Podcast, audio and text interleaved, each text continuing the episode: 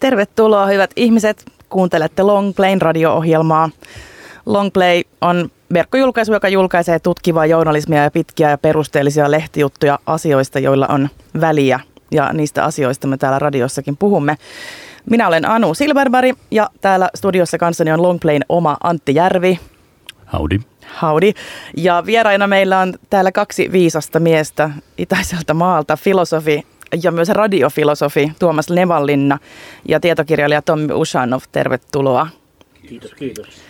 Tänään haaveissamme siintää kyky ymmärtää Yhdysvaltoja. Tommi Ushanov, sinä taannoin Lompleissa käsittelit, äh, teit semmoisen jutun kuin Tämä on Amerikka, jossa sä käsittelit sitä, miten demokraattisesta maailman aikoinaan ihailemasta valtiosta on tullut sellainen kuin se on tänä päivänä. Öö, kerrotko vähän siitä taustasta vielä 50-luvulla ja 60-luvun alussa demokraatit ja republikaanit tuntuivat rakentavan Yhdysvalloissa hyvinvointivaltioita, hyvinvointivaltiota yhdessä ja mitä sitten tapahtui? Sitten tapahtui erilaisia kriisiytymisiä yhteiskunnassa eri osa-alueilla. Se, mihin mä tässä, oliko se nyt neljän vuoden takainen juttu, niin se, missä mä, mihin mä, minkä, minkä varaan mä nojaan siinä eniten, koska se tuntui musta perustelluilmalta, oli, oli, oli tämä mustan väestön, mustan väestön niin kutsuttu kansalaisoikeustaistelu. Se, että siellä vähän yli 50 vuotta sitten oltiin tilanteessa, jossa Yhdysvaltain sisällissota, joka silloin oli jo sadan vuoden takaista historiaa, oli kuitenkin jotenkin jäänyt jonkinlaisena kylmänä sotana kytemään sinne kaiken, kaiken taustalle, varsinkin etelävaltioissa, jotka tässä sodassa yrittivät muusta Yhdysvalloista irtautua.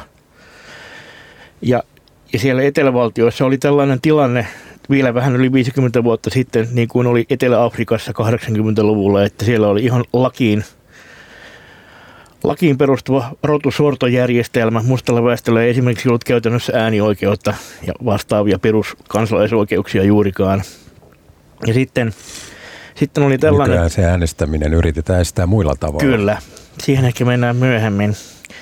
Ja sitten, ja sitten oli tällainen tilanne, että kun siellä on nämä kaksi puoluetta, republikaanit ja demokraatit, niin nimenomaan republikaanithan olivat alun perin puolue, joka Yhdysvaltain sisällissodan alla 1850-luvulla syntyi nimenomaan, nimenomaan mustien asiaa ajavaksi puolueeksi alun perin. Ja se oli se puolue, puolue joka, joka siellä sisällissodan aikaisessa Yhdysvalloissa oli se moraalisesti hyvä puolue, kaikkien hyvien ihmisten kannattama puolue, jonka ensimmäinen presidentti Abraham Lincoln muistetaan vieläkin orjien vapauttajana ja sisällissodan aikaisena suurena johtajana. Ja sitten, ja sitten, to, ja sitten toinen, toinen puolue, demokraatit, oli sitten puolue, joka oli etelävaltioissa hyvin vahva, koska se sitten taas katsoi, katsoi häveliästi toisaalle aina kun, aina kun mustia sorrettiin sopivassa määrin. Ja, ja kuitenkin se oli näistä puolueista se jos nyt katsotaan jotain sosiaalipolitiikan kaltaisia asioita, mitkä nyt hyvinvointivaltion ideaan liittyy, niin se oli kuitenkin semmoinen hyvinvointivaltion myönteisempi puolue. Ja siellä oli tällainen, tällainen epäpyhä, epäpyhä liitto näiden etelän, etelän rasististen valkoisten ja sitten hyvinvointivaltion myönteisten, sanotaan nyt vasemmistohenkisten sosiaalipolitiikkojen välillä, joka, joka johti sitten siihen, että kun, kun sitä hyvinvointivaltion tapaista rakennelmaa alettiin Yhdysvaltoihin pystyttää, sanotaan nyt joskus Franklin D. Rooseveltin presidenttikaudella 30-luvulla, 40-luvulla, niin, niin, niin se pystytettiin semmoiseksi, että sinne, sinne, se, se pystytettiin niin kuin palvelemaan sitä valkoista väestöä lähinnä. Ja keksittiin kaikenlaisia, keksittiin kaikenlaisia päivänvaloa kestämättömiä temppuja, joilla vaikkakin muodollisesti kaikilla kansalaisilla oli samat oikeudet, niin oikeudet kuitenkin saatiin käytännössä rajattua lähinnä, lähinnä valkoisen väestön osan herkuksi. Ja sitten tämä tilanne muuttui sitten kestämättömäksi ennen pitkää 50-luvulla suurin piirtein viimeistään. Muun muassa siksi, että sieltä etelästä oli muuttanut mustia pohjoiseen, jossa heitä sitten ei samalla tavalla sorrettu ja jossa he sitten saivat muun muassa äänestää. Ja heidän, näistä, heidän äänensä mu, mu, mu, muotoutui sitten puolueiden välisessä vaalikilpailussa niin tärkeäksi tekijäksi, että jonkun täytyy, jonkun täytyy heidän, heidän niin kuin ääntään ruveta kuuntelemaan, niin siinä oli sitten tällainen vähän epämääräinen tilanne jonkun aikaa, että kumpi puolue heidät saa, kumpi puolue heidät saa taivuteltua puolelleen, niin kuin demokraatit, jotka demokraatit, jotka niin kuin olivat perinteisesti olleet heitä vastaan, vai sitten republikaanit, jotka perinteisesti olivat olleet heidän puolellaan, mutta sitten taas enemmän hyvinvointivaltion kaltaisia asioita vastaan. Ja sitten siinä kävi, kävi, niin, kävi niin, että demokraatit peruivat, peruivat tämän vanhan moraalisesti arveluttavan perinteensä 60-luvun puolivälissä, 60-luvun alussa ja 60-luvun puolivälissä ja sitten 64 ja 65 säädettiin sitten tämmöinen iso lakipaketti, joka sitten, jonka tavoitteena oli virallisesti, virallisesti liittovaltion laissa taata, taata kaikille kansalaisille samat oikeudet ja, ja antaa niin kuin liittovaltion viranomaisille valtuudet, juridiset valtuudet niin kuin puuttua siellä osavaltioiden ja osavaltioiden ja kuntien ja kaupunkien tasolla näkemäänsä rotusortoon julkisen vallan toimesta. Ja siinä kävi sitten niin, että puolueet ikään kuin vaihtoivat osittain vanhaa peruskannattajakuntaansa keskenään, että republikaaneista rupesi tulemaan tämmöinen rasististen valkoisten puolue hyvin isolla pensselillä maalaten tietenkin, ja demokraateista sitten, jotka olivat ensimmäiset sata vuotta historiastaan olleet mustien oikeuksia vastaan, rupesi sitten tulemaan se mustien puolue. No nyt, ja tämä, nyt... Tämä, tämä, sitten lumipallomaisesti, lumipallomaisesti lähti ko- kohti tätä nykyistä tilannetta ja sen juuret ovat siellä suunnilleen 60-luvun puolivälissä äsken selostamastani syystä. No nyt elämme tässä tilanteessa, josta katsottuna kyllä tuo niin lähellä oleva historia tuntuu hyvin, hyvin kaukaiselta ja jotenkin hämmentävältä. Uh, Tuomas Nevallinna, sä oot kirjoittanut muun muassa Trumpin valtaan noususta. Minussa se asia herätti ja herättää yhä sellaista mm, turvattomuuden tunnetta, että voiko nyt mitä tahansa tapahtua ja mitä siellä oikein on meneillään. Voitko lohduttaa minua jotenkin? Mitä siellä oikein tapahtuu? Valitettavasti en voi lohduttaa. Aina voi tapahtua Kiitos. mitä tahansa. On siis jonkinlainen historiallisten poikke, historiallisesti poikkeuksellisten turvallisuusaikojen luoma illuusio, että mitä tahansa ei voisi tapahtua. Että tässä suhteessa ollaan nyt palattu ikään kuin eh, ontologiseen lähtöruutuun. Kurja eh, juttu. Mm, kyllä. Eh, niin, mitä ihmettä siellä tapahtuu? Mä en kuulu heihin, joihin kuuluu Noam Chomsky, joka sanoi ennustaneensa Trumpin voiton. Minä olin aivan varma, että hän häviää nämä vaalit. Perustin tämän odotelmani – yllätyksettömästi Gallup-tuloksiin.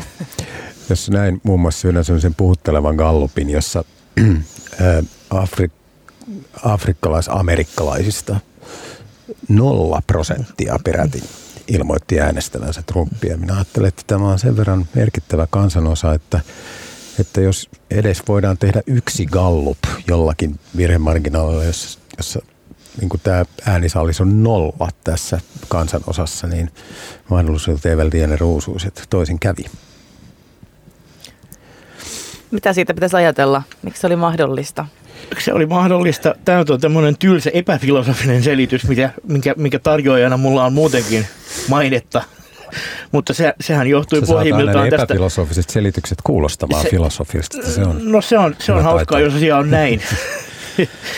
Mutta sehän johtui pohjimmiltaan tästä omituisesta presidentin vaalitavasta, että, että jos että, että, että, että on 50 osavaltiota ja joka niin kuin voittaa ne presidentin valitsijamiesvaalit osavaltiossa, saa ne kaikki valitsijamiehet siitä kyseisestä osavaltiosta.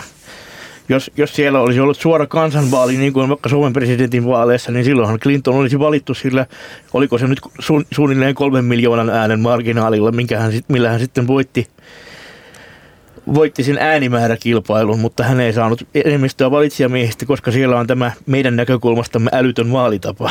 Niin tietysti selitettäväksi jää, että mikä oli sen taustalla, että Trump sai niinkin paljon ääniä, että kuitenkin jollain vaalitavalla hänet saatettiin No siellä, oli kolme, siellä oli ne kolme osavaltiota, jotka ratkaisivat sen ja ne äänimäärien, äänimäärien erot niissä kaikissa kolmessa olivat niin noudettavan pieniä.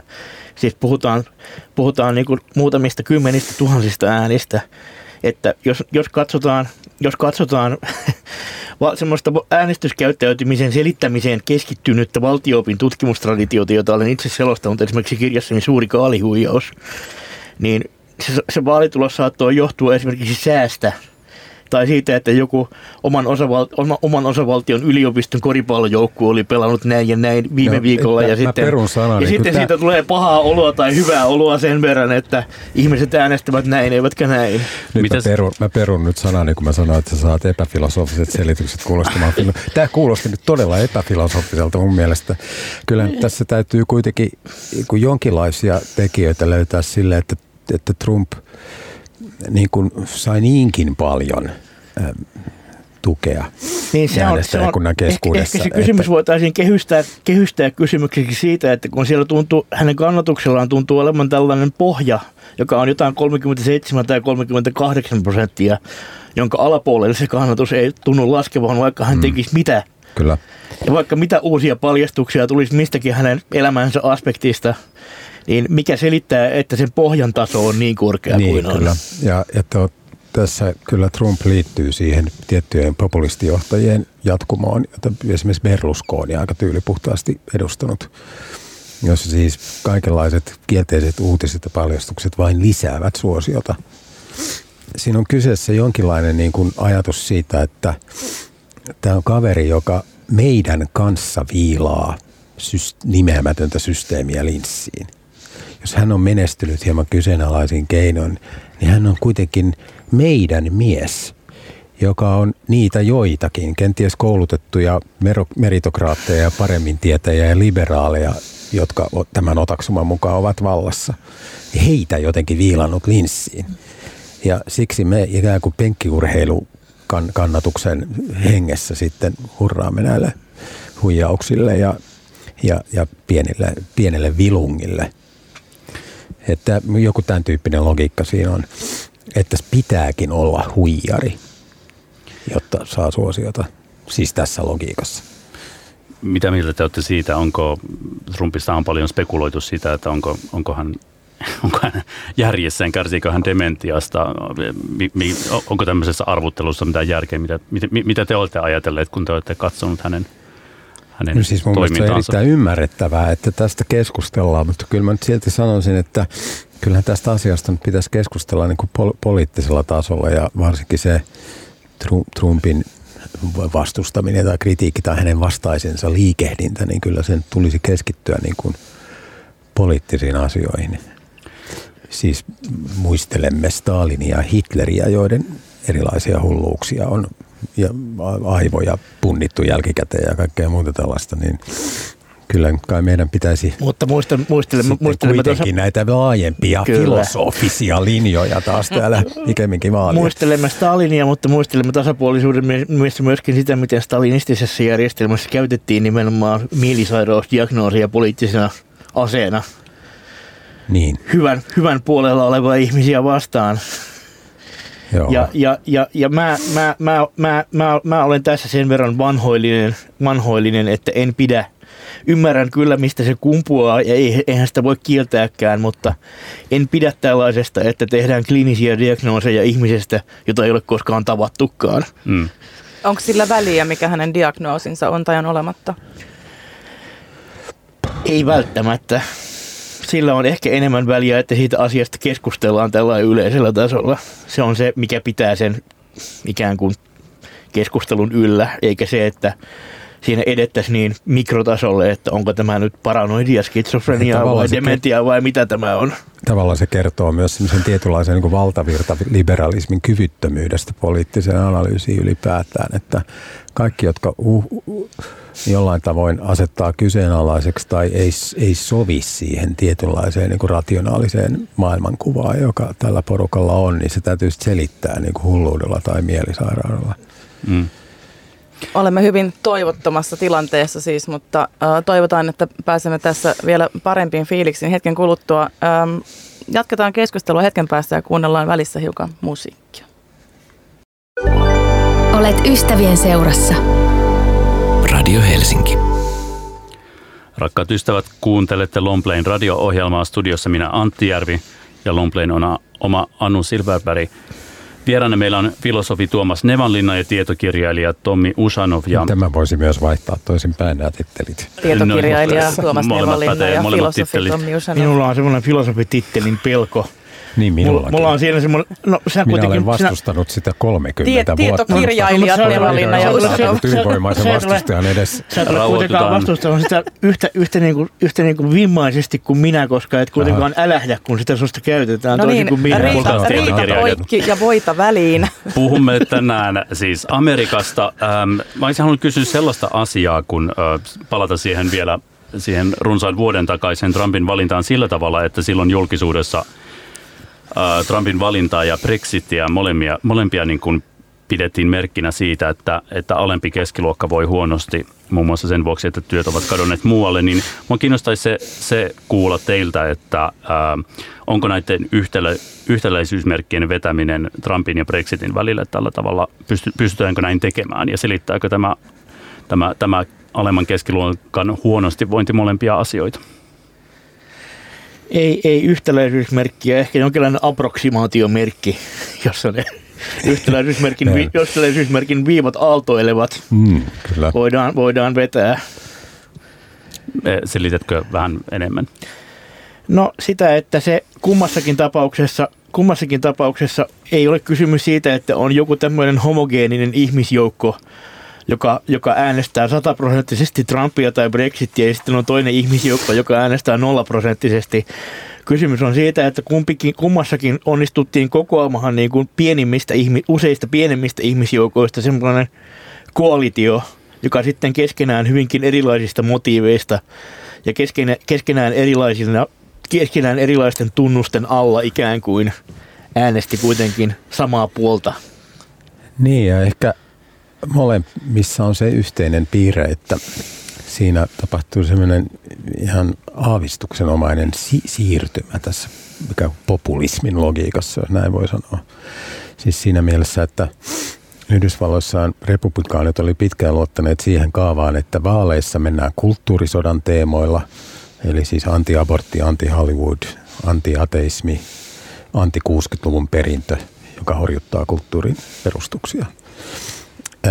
Ja sitten käytännössä, kun päästään valtaan, niin alennetaan superrikkaiden mm-hmm. veroja. Nyt Trumpin retoriikka oli toinen. Hän niin kuin tavallaan luopuu osittain näistä kulttuurisodan teemoista ja nosti sitten talousasioita jollain tavalla niin kuin puolivasemmistolaisen sävytteisesti paikoitellen. Ja ää, tuntui siltä, että kun tähän sitten vielä yhdistettiin kuitenkin bronski kielenkäyttö ja jossa kun asioita niin sanotusti oikeilla nimillä nimitellään, niin se kovasti miellyttää jotakin kansalaispiiriä. Niin tämä yhdistelmä tuntui toimivan nyt paremmin. Samaten Brexitissä niin kuin, äh,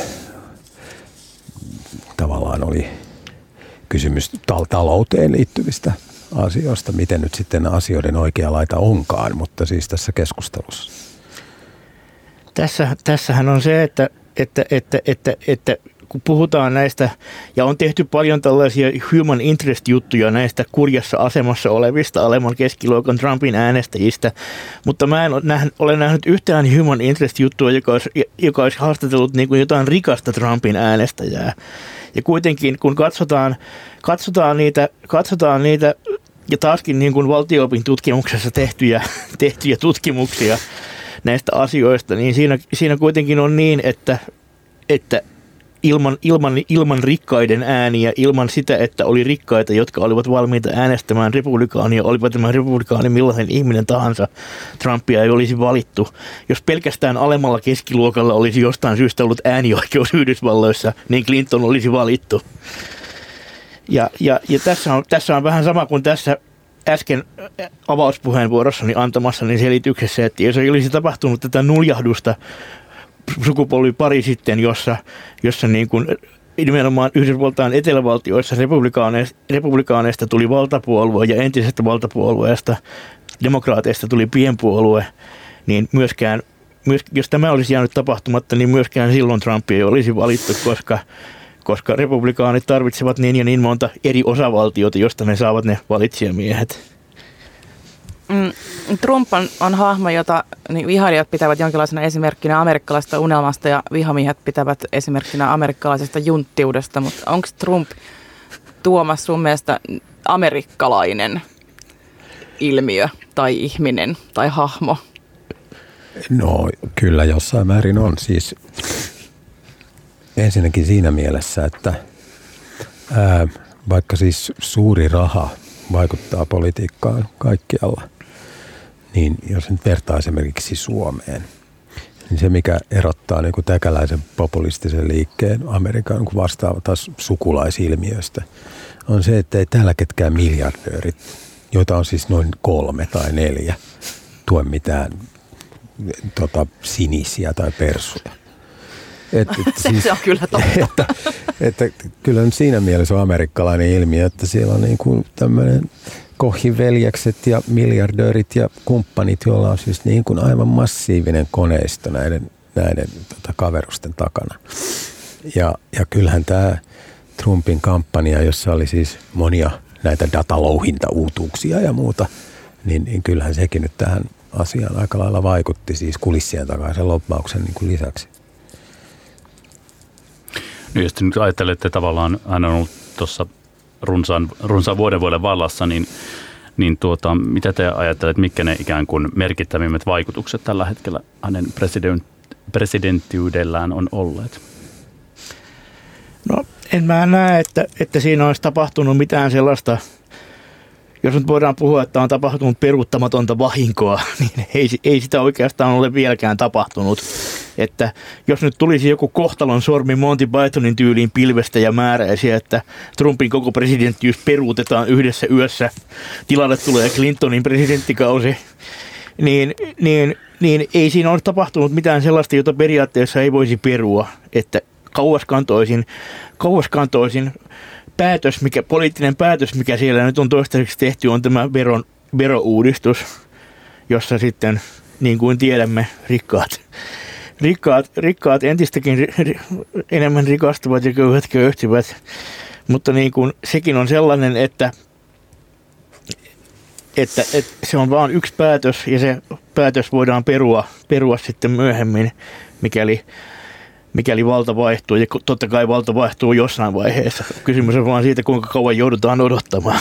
Niin, mutta kyllä siis on yksi asia kyllä, jota ei voi peruttaa, joka on aika kohtalokas tai vakava, joka on se, että se oli ylipäätään mahdollinen tämä voitto, joka kyllä vaikuttaa niin kuin pitkän aikaa sekä maailman että Yhdysvaltojen poliittiseen todellisuuteen tai toisin sanoen siihen kuvitelmahorisonttiin, että mikä on mahdollista ja mikä ei.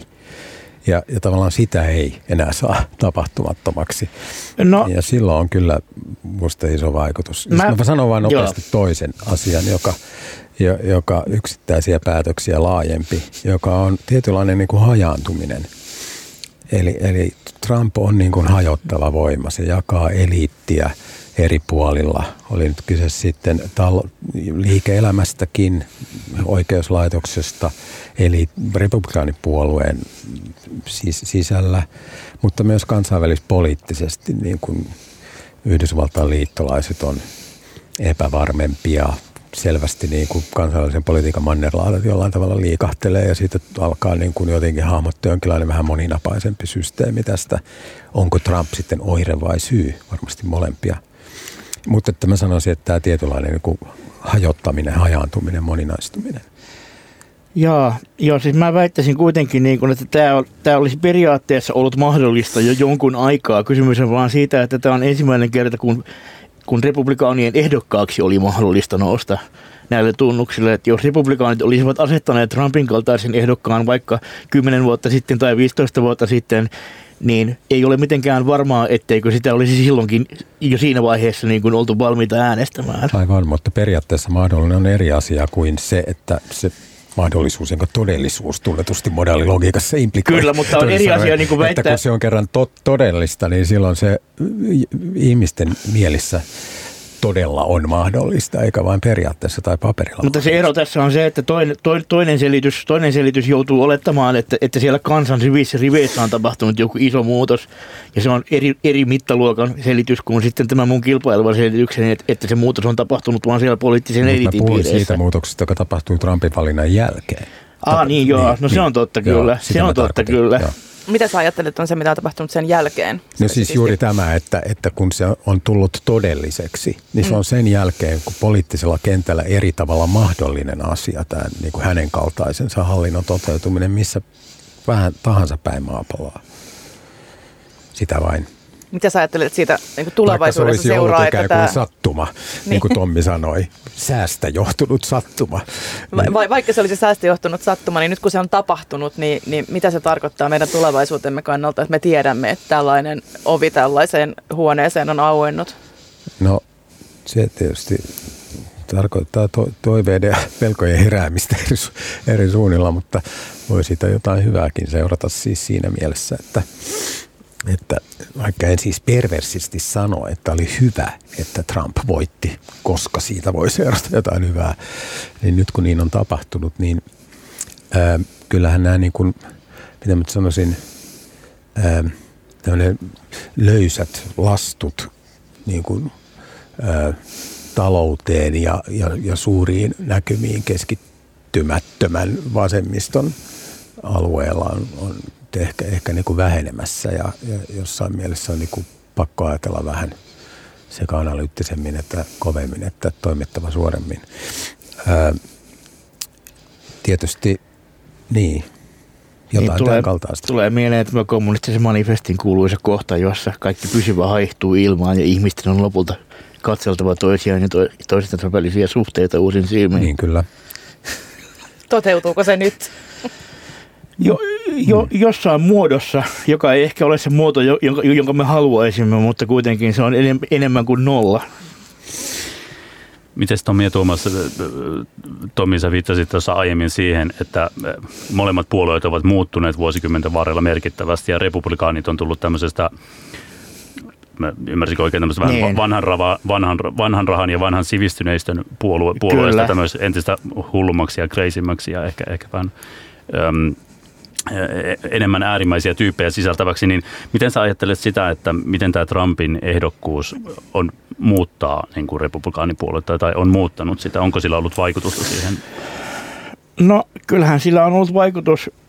Se, siinähän on se, että se, se kahtiajako on nyt niin pitkälle, että ja, ja se kahtiajako on, on maantieteellisesti niin tarkkarajainen, että siellä on, ei ole paljonkaan, ei ole paljonkaan niin kuin tällaista vaalikilpailua – puolueiden välille ei ole paljonkaan sellaisia esimerkiksi edustajanhuoneen, edustajanhuoneen ja senaatin paikkoja, joissa olisi ennen vaaleja epävarmuutta siitä, että mitä täällä tapahtuu. Kysymys on vaan niin kuin lähinnä sen kaltaisista asioista, että, että niin kuin kumpi, puolue saa, kumpi puolue saa äänestäjänsä aktivoitua ja, ja niin kuin sitä kautta enemmän ääniä, mutta tällaista, tällaista niin kuin puolueesta toiseen siirtyviä äänestäjiä, liikkuvia äänestäjiä on, on, on, on, on, on, on, on valtavan paljon vähemmän kuin sukupolvi sitten tai kaksi sukupolvia sitten, mikä johtuu juuri tästä polarisaatiosta. Ja republikaaneille tämä merkitsee niin kuin sitä, että jos, jos ne samaistuvat, jos ne samaistuvat niin kuin – liikaa siihen Trumpiin niiden ihmisten silmissä, joiden mielestä Trump on arveluttava samalla tavalla kuin se on meidän silmissämme arveluttava, niin kysymys ei ole siitä, että nämä ihmiset tällä hetkellä vielä äänestäisivät republikaania ja nyt loikkaisivat demokraatteihin, vaan siitä, että he ovat demokraatteja alun pitäenkin ja he nyt vaan aktivoivat, aktivoituvat äänestämään entistä aktiivisemmin. Yksi semmoinen äh, kainolingvistinen värähdys. Vaikea kuvitella synesteettisesti huonommin sopivaa kielikuvaa Trumpin yhteyteen, mutta sellainen kainolingvistinen värähdys, jonka Trump on saanut aikaan niin kuin republikaanien puhettavassa on, on siis se, että kun Tomi mainitsi kansalaisoikeusliikkeen 60-luvulta, niin sillähän oli yksi, vähintäänkin yksi symboli, niin kuin voitto, joka moniakin voittoja, mutta siis se erään mielessä niin kuin voitti symbolisen kamppailun, kamppailun kielestä. Siis siinä mielessä, että vielä 60-luvun alkupuolella äh, mustista saatettiin puhua täysin avoimen rasistisesti. Kansalaisoikeusliikkeen jälkeen alkoi tämä nykyaikaisen konservatiivisen populismin ja, ja piilorasismin suosima puhetapa, joka on se, että olemme tasa-arvon puolella, mutta sorrettu on keski-ikäinen valkoinen mies, joka siis omaksuu tasa-arvon retoriikan, luopuu rasismin retoriikasta. Ja nythän tämä Trumpin kaino värähdys, johon mä viittasin, on se, että hän on vähän palaamassa tähän niin kuin kansalaisoikeusliikettä edeltävään tilanteeseen. Se ei ole ihan, hän kuitenkin aina peruu nämä kaikki ja näin, että se on vielä ihan täysin avointa, mutta hän on sanonut julkisesti sellaisia asioita, joita vuoden 65 jälkeen ei ole voinut Amerikassa sanoa. Niin se on, se on kiinnostavaa. Mulla on tullut mieleen viime, viime, viime aikoina tämä, jota pidetään niin kuin historian kirjoituksessa tämmöisenä kansalaisoikeusliikkeen viimeisenä niin kuin vahvistavana leimasin, le, leima, leiman lyömisenä sen kansalaisoikeusliikkeen voiton päälle, mikä oli vuonna 1976, kun Yhdysvaltain silloinen maatalousministeri Earl Butz joutui eroamaan, koska oli kertonut rasistisen vitsin. Hmm. Ei ollut kertonut sitä julkisuudessa, mutta muistaakseni kysymys oli jostain tällaisesta, että hän oli lentokoneessa kertonut sen pierustoverilleen ja seuraavalla rivillä oli istunut journalisti, joka oli pistänyt hmm. sen talteen ja paljastanut sen. Ja sitten hän joutui eroamaan. Ja mulla on monta kertaa nimenomaan Trumpin valtaanosun jälkeen tullut mieleen, että onkohan tämä ollaanko tässä niin kuin rullaa, rullaamassa tätä historian aikajanaa taaksepäin mm. tämän tämän, tämän, tämän, tämän vaiheen ikään kuin taakse niin, että siellä ollaan taantumassa, taantumassa taas siihen, että esimerkiksi rasistisen vitsin kertominen ei välttämättä merkitse poliittisen uran no, mitä, Pala- mitä lentokonevakoilua ei suhteen tarpeen harrastaa. Palataan tähän ja Yhdysvaltain kansalaisoikeusliikkeisiin. Uh, hetken tauon jälkeen otetaan hiukan musiikkia. You are among friends. Radio Helsinki. Rakkaat ystävät, kuuntelette Longplain radio-ohjelmaa. Studiossa minä Anu Silvalbari ja Antti Järvi. Ja vieraana meillä on tänään tietokirjailijat ja ajattelijat Tuomas Nevalinna ja Tommi Usanov ja puhumme Amerikasta. Yritämme ymmärtää sitä ja, ja hahmottaa, mitä siellä oikein tapahtuu ja mitä meidän pitäisi sitä ajatella ja mitä se kertoo meistä. Yhdysvalloissa on pitkät perinteet kansalaisoikeusliikkeillä, joita minä jotenkin ihailen sellaisella romanttisella, romanttisella tavalla. Ja nyt tässä uusimpana meillä on tämä nuorten ihmisten tavattoman aktiivinen Never Again liite, liike, jota on luonnehdittu jo muun muassa niin kuin NRAn pahimmaksi painajaiseksi ja tämän sortista. Ähm, olisiko mahdollista, että on toivoa, että voimme pian nähdä uuden aktivismin aalo, joka tulee muuttamaan Yhdysvaltoja, niin kuin aiemmatkin aallot ovat muuttaneet, ja olisiko mahdollista, että sivistys voittaa? Kyllä se on mahdollista.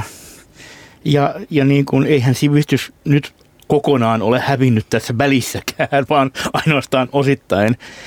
Ei, ei, ei mun mielestä tässä, vaikka nyt kaikkia kauheaa on tapahtunut ja tapahtuu, niin ei ole tapahtunut mitään sellaista, että kaikki olisi romahtanut ja sitten kun tästä joskus päästään eroon, niin joudutaan aloittamaan jostain nollapisteestä savuavista raunioista. Kyllähän se sivistys sivistystä on Yhdysvaltojen kaltaisessa maassakin silloin tämän kaltaisessakin historiallisessa tilanteessa, jossa nyt ollaan. Se on, sanotaan nyt vaan, että se sivistys on vähän epätarkoituksenmukaisen epätasaisesti jakautunut sen maan sisällä. Niin, kyllä nämä liikkeet, liikkeiden nousu kertoo paitsi tila, tilanteen pakottavuudesta, niin, niin, niin myös siitä, että nyt ollaan ehkä jälleen havahtumassa siihen samaan kuin mihin 60-luvulla havahduttiin. Eli siihen, että demokratia ikään kuin tämmöisenä valtiomuotona ei oikeastaan merkitse niin hirveän paljon, muun muassa demokratian kannalta. Että siis sehän tilanne oli 50-60-luvulla Amerikassa ja pitkään sitä ennen, että vaikka se oli muodollisesti demokratia ja myös maineeltaan yksi maailman demokraattisimmista maista, niin kun sitten vähän tarkensi katsettaan, niin – niin huomattiin, että, että tämä, tämä nyt tämä vuotaa kun nyt tämä, kuin seula tämä demokratian idea käytännössä. Ja jotain nyt vähän samaa on, on tapahtumassa. Trumphan valittiin ihan systeemin mukaisesti ja kaikki meni ihan kauniisti. Siis jos ja kun järjestelmä oli tämä, mikä oli. Eli että tämä demokratia tämmöisenä niin kuin vapaat vaalit takaamana valtiosääntönä ei ole se, mistä niin kuin demokratiassa on kysymys. Ja että, että sen niin kuin puolustamiseksi ja, ja konkretisoimiseksi ja muuttamiseksi on niin jossain määrin jalkauduttava. Niin ehkä jotain tällaista on Trumpin pakottamana tapahtumassa. Niin, se iso muutos, iso muutos, mä näkisin, se, iso, se, se muutos, tai sanotaan sen muutoksen isoin osa-alue, minkä mä näkisin olevan, on se, että on ollut sellaisia ihmisiä, jotka ovat pitäneet itseään niin kuin epäpoliittisena ja jotka eivät ole esimerkiksi eläessään äänestäneet. Yhdysvalloissahan äänestysprosentit on perinteisesti olleet useita kymmeniä prosenttiyksikköjä alhaisemmat kuin Suomessa. Niin, että presidentinvaaleissakaan ei ole perinteisesti äänestänyt kuin suunnilleen puolet kansasta toisella puolella ei, ollut, ei ole ollut niin väliä, kun kumman puolueen ehdokas voittaa. Niin nyt on, nyt on ollut havaittavissa tällaista, että nämä itseään perinteisesti e, täysin epäpoliittisena pitäneet ihmiset, tietyllä tavalla antipoliittisina pitäneet ihmiset, joiden mielestä ne on vaan kaikki samoja roistoja ja huijareita, ovat yhtäkkiä huomanneet, että asia ei ole näin, että on on, on, on väliä sillä, että kumman puolueen ehdokas voittaa ja ku, presidentinvaalit ja kummalla puolueella on, on, on kongressissa enemmistö ja kummalla puolueella on niin kuin oman, oman, oman osavaltion lainsäädäntöelimessä elimistä tai oman kaupungin kaupunginvaltuustossa e, enemmistö. Ja sitten, ja sitten se tapahtuu, ei tapahdu tosiaan niin, että olisi liikkuvia äänestäjiä enää paljoakaan. Se poliittinen kahtia, joka on niin hemmetin syvä, että liikkuvat äänestäjät on kadonnut kadonneet melkein kokonaan. Kysymys on siitä, että epäpoliittisia ihmisiä aktivoituu suhteessa enemmän demokraattien puolelle kuin sitten republikaanien puolelle. Entä jos ei ajattele pelkään, pelkästään Yhdysvaltoja, vaan Trumpia laajemmin populistisia liikkeitä muuallakin Euroopassa ja, ja, ja vaalituloksia, niin näettekö, että tuleeko tämä jatkumaan tällä tavalla vai, ää, vai tapahtuuko tässä jotain, että vasemmisto puolueet luo uudelleen nahkansa tai, tai sitten, että ähm, aletaan rakentamaan jonkinlaista uudenlaista hyvinvointivaltiota tai reilumpaa kapitalismia, tuloerot kuriin. Mitä tässä niin kuin, mitä ajattelette, että tapahtuu niin kuin populistisille liikkeille ja vaalituloksille?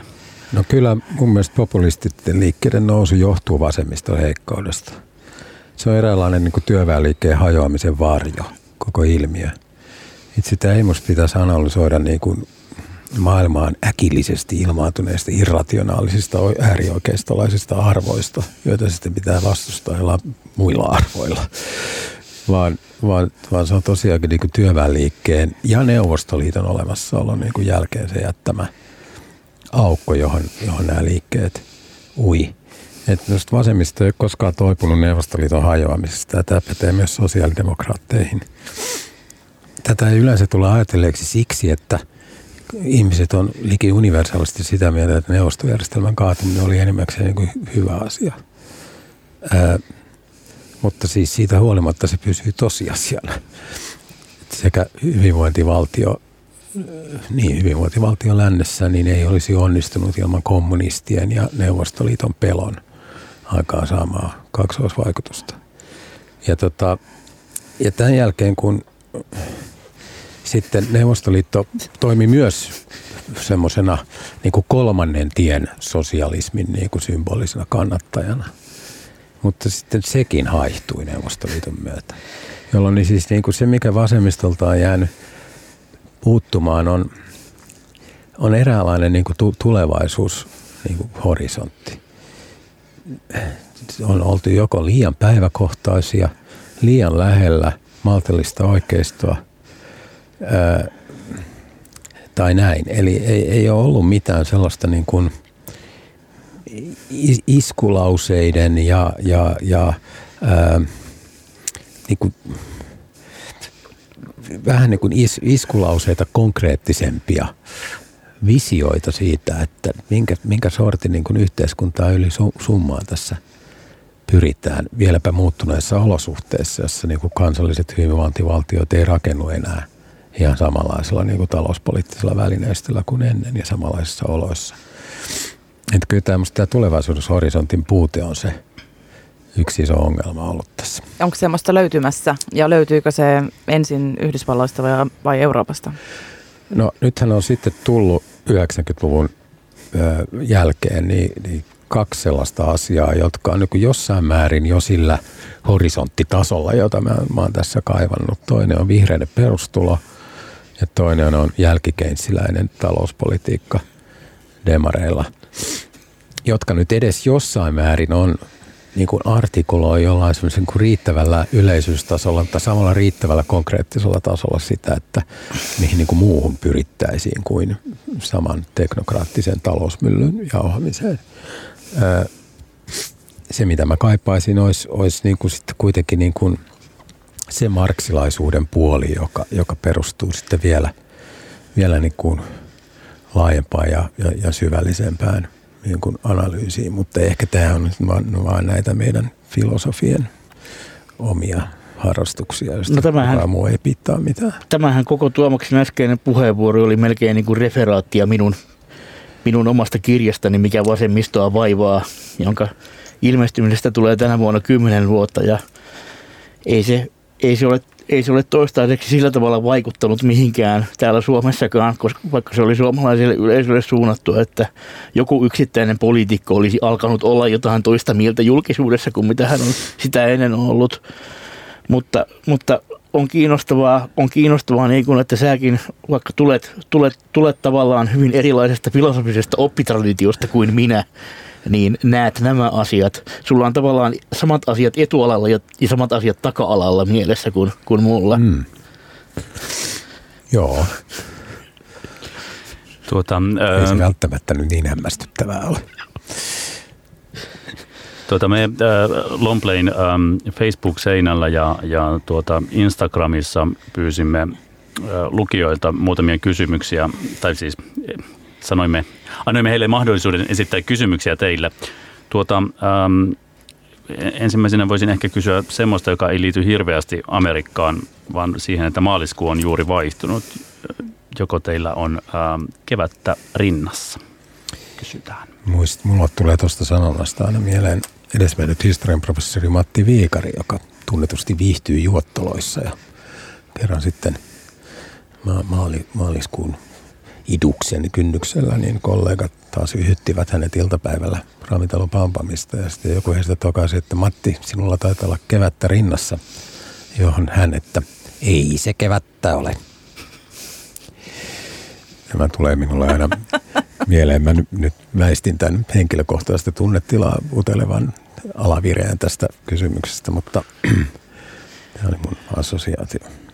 Ei, ei, sitä, ei sitä ihan vielä ole, mutta olen tavallaan aloittanut valmistelut sen varalta, että sitä rupeaa tulemaan.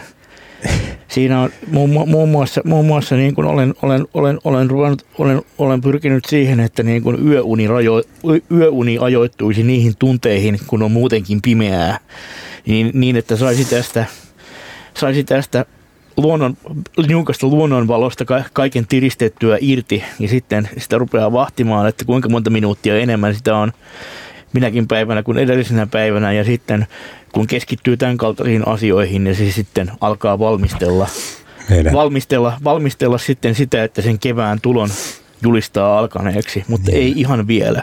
Varmaan maaliskuun aikana, mutta ei ihan vielä. Tommin ja minun kaltaiselle pakkoneurootikolle on erittäin tärkeää valmistautua huolellisesti siihen, että kevät saapuu rintaan. Ensin juuri sanoa, että voitte romanttiset höpsöt. Tuota, lauantaina valitaan Suomelle, Suomelle Euroviisu. Uh, ja puhummekin hetken aikaa Euroviisusta liittyen tähän päivän, päivän teemaan, eli Amerikkaan. Australia on osallistunut kilpailuihin jo muutaman vuoden ajan, mikä on minun mielestäni ainakin erinomainen seikka. Pitäisikö Yhdysvallat ottaa mukaan ja voisiko, voisiko siitä olla jotakin apua tähän nykyiseen maailmantilanteeseen? Tämä edellyttäisi ensinnäkin verrattain niin kuin syvälle käyvää propagandatyötä Yhdysvallassa. Mä on kymmenisen vuotta vuod- sitten vuoden Yhdysvallassa ja Euroviisu-ajan lähestyessä lähetin leikkisän kyselyn somessa sitten amerikkalaisille ystäville, niin että tiedättekö tämän instituutio, kukaan heistä ei ollut kuullutkaan siitä yhtään mitään. Siitä ei siis, sen olemassaolosta ei, ei, ei tiedetä mitään. Niin, niin siis tässä, tässä tulee tällaisia banaalia, banaalia kompastuskiviä kuin se, että Euroviisuthan on ollut Euroopan yleisradioyhtiöiden järjestämä kilpailu alusta alkaen ja Yhdysvalloissa ei ole yleisradioyhtiötä, joka lähettäisi sinne edustajan. Sillä on kyllä PBS, Public Broadcasting System, joka tuottaa e- yleisradiomaista epäkaupallista laadukasta ohjelmaa, mutta sekin toimii pääasiassa lahjoitusvaroin. Niin, se oli, josta seurasi se, että kun katselin niitä ohjelmia, ne olivat paradoksaalisesti kaupallisempia luonteelta kuin kaupallisen TV, koska siis yhtäkään sekuntia ei voitu jättää käyttämättä ilman, että markkinoitiin T-paitoja, jos luki PBS ja, ja, ja kaikkea oheistuotteita ja kontribuutioita ja, ja, ja muita. Ähm, se oli hyvin ristiriitainen katso, katsomiskokemus. Jos olen oikein Tuomas ymmärtänyt, että siellä on parin vuoden aikana Yhdysvalloissa itse asiassa nyt, nyt lähetetty myös Euroviisuja. Ja siellä on vähän, vähän Euroviisutietoisuus niin ihan pari, parina viite, vi, viime vuonna niin noussut, että siitä on keskusteltu jonkun verran keskustelusohjelmissa ja muuta. Summataan tämä ennen lopettamista vielä nopeasti sillä tavalla, että kenestä tulee Yhdysvaltain seuraava presidentti, mitä veikkaatte? Tätä täytyy kysyä Noam Chomskilta jälleen kerran. Minulla ei tuon kaltaisista asioista mitään aavistusta. Tommi, sinulla on no. varmaan valtio-opin empiiristä tutkimusta ellei, ellei, ellei, ellei se ole nykyinen varapresidentti, mikä tarkoittaa sitä, että Trump joutuu eroamaan kesken, niin se on kuka tahansa sitten onkin, joka nousee demokraattien seuraavaksi ehdokkaaksi. Eiköhän se näin ole tätä odotellessa. Kiitos Tommi Usanov ja Tuomas Nevalinna, että olitte Longplayn vieraina. Ja rakkaat kuulijat, Tommin pitkä juttu Tämä on Amerikka löytyy osoitteesta www.longplay.fi, eikä se ole suinkaan ainoa juttu. Siellä samassa osoitteessa on neljä Tommin pitkää juttua tähän mennessä, josta viimeisin käsittelee hilpeästi itsemurha terrorismi historiaa.